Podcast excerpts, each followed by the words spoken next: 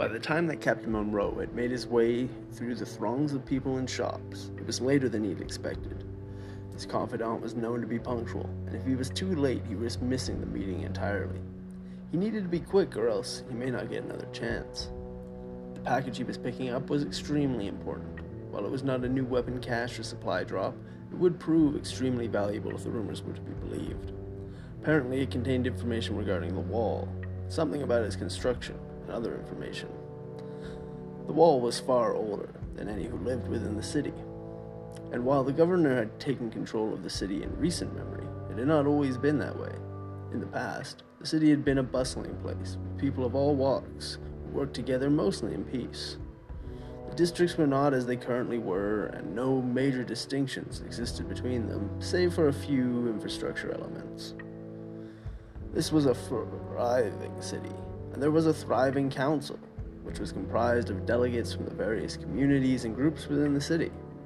Typically, these were a mixture of local elected officials and some organizations and foundations which operated at equivalent levels. The council was less so a democracy and more so a type of republic, having representatives and from each, while internally they may have their own customs. Despite some differences, most of the communities got along with each other, or managed to at least stay away from conflict.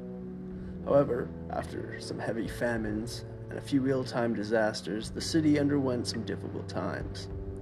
The communities at first banded together and provided much support. But soon they began to grow tired of the situation. Many grew resentful when they saw their own rations diminish, and contempt began to flourish between neighbors.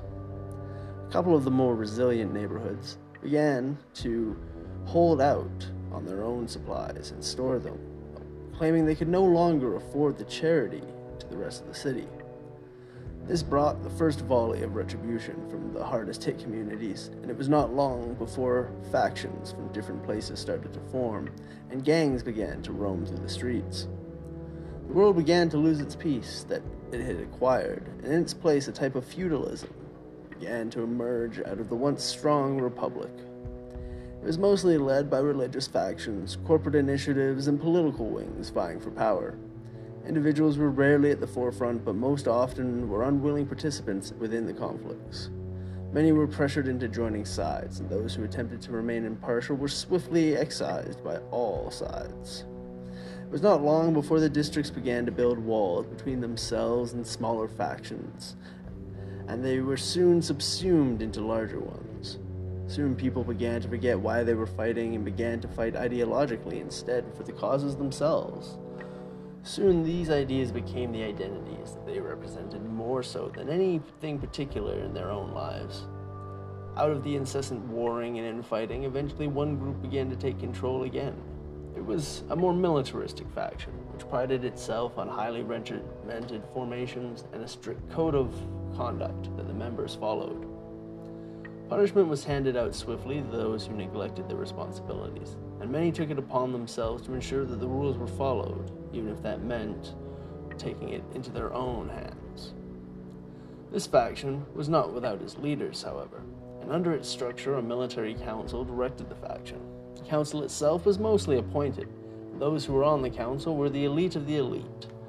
There was a road for advancement within the normal ranks, but no such road existed for the council itself. The council was the embodiment of the faction's morals, it was said, and it was they who directed it without question. One such member of the council was the governor himself, and though he had yet to acquire that title, he would soon take control. Through a variety of Machiavellian maneuvers, the governor had managed to outlive each other member of the council. Many rumors spoken of foul play, but none dared say the rumors out loud, for fear that they too may suddenly find themselves dead. It was an open secret, so to speak, but one that many knew. Ever since he secured power, the city had suffered and slowly fallen into more and more neglect.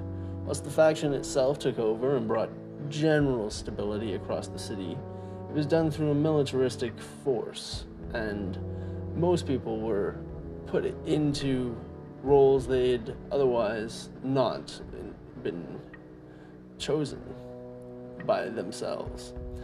And negotiations were not exactly a part of the faction. and ever since, neither were they a part of Warden.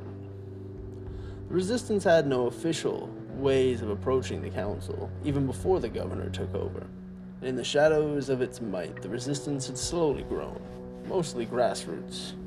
The resistance hoped to stop both the governor and the infighting and bring about some semblance of peace back to the streets of Warden. At least that was what Monroe had told himself and his men time and time again, and it would be no different for the next round of recruits either.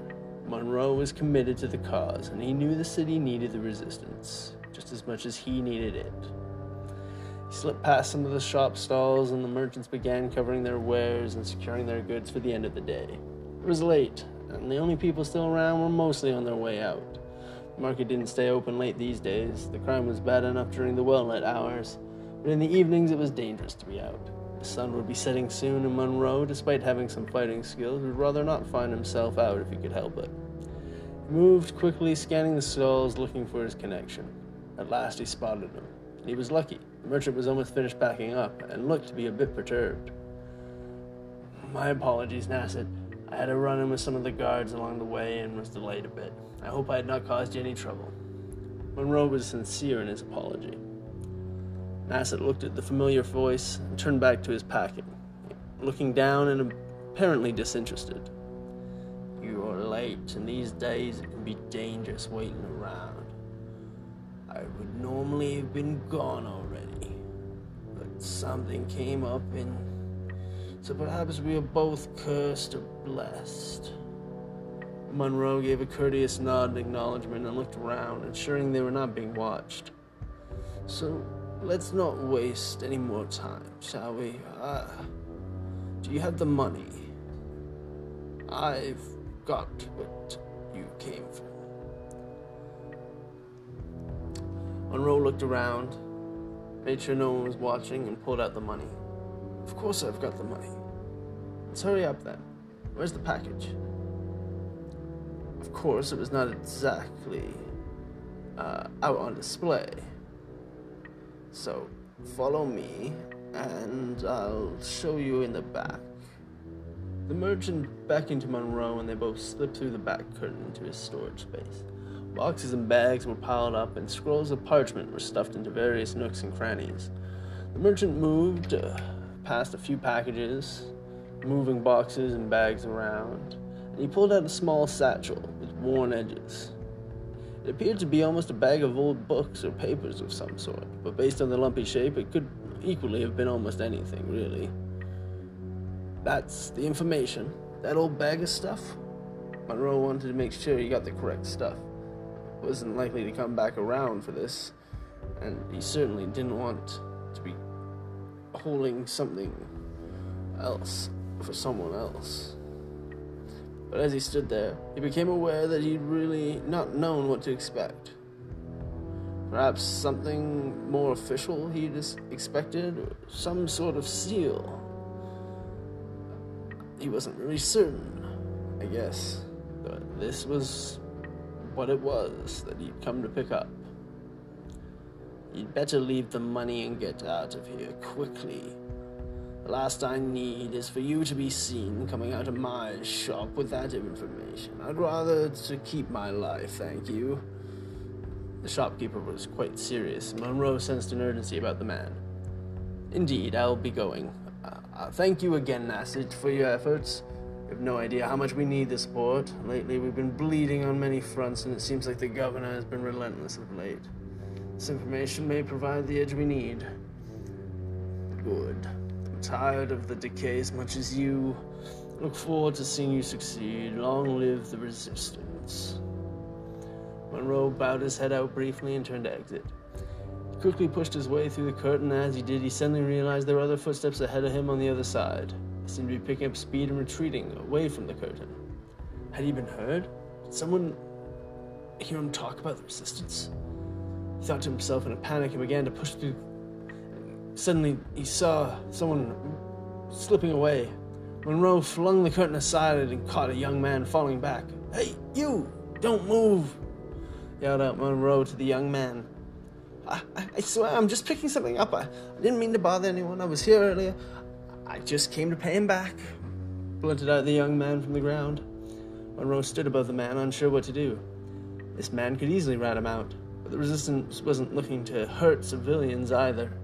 This man shouldn't have been allowed to hear any of this. Monroe needed to think. Without more information, he couldn't quite do that. What's your name, kid? asked Monroe tersely. Uh, my, my name's Reed, replied the young man from the ground, looking a little bit startled. Uh, Reed Ellis. Monroe looked at Reed. Reed looked at, at Monroe. This was not what either of them had been expecting that evening. The merchant came out, looking at them both and beckoned them in. Hurry, both of you. We don't have time to deal with this. Get in here and get out of sight. They both quickly pulled themselves into the cover of the shopkeeper's storeroom and out of sight of any passers by.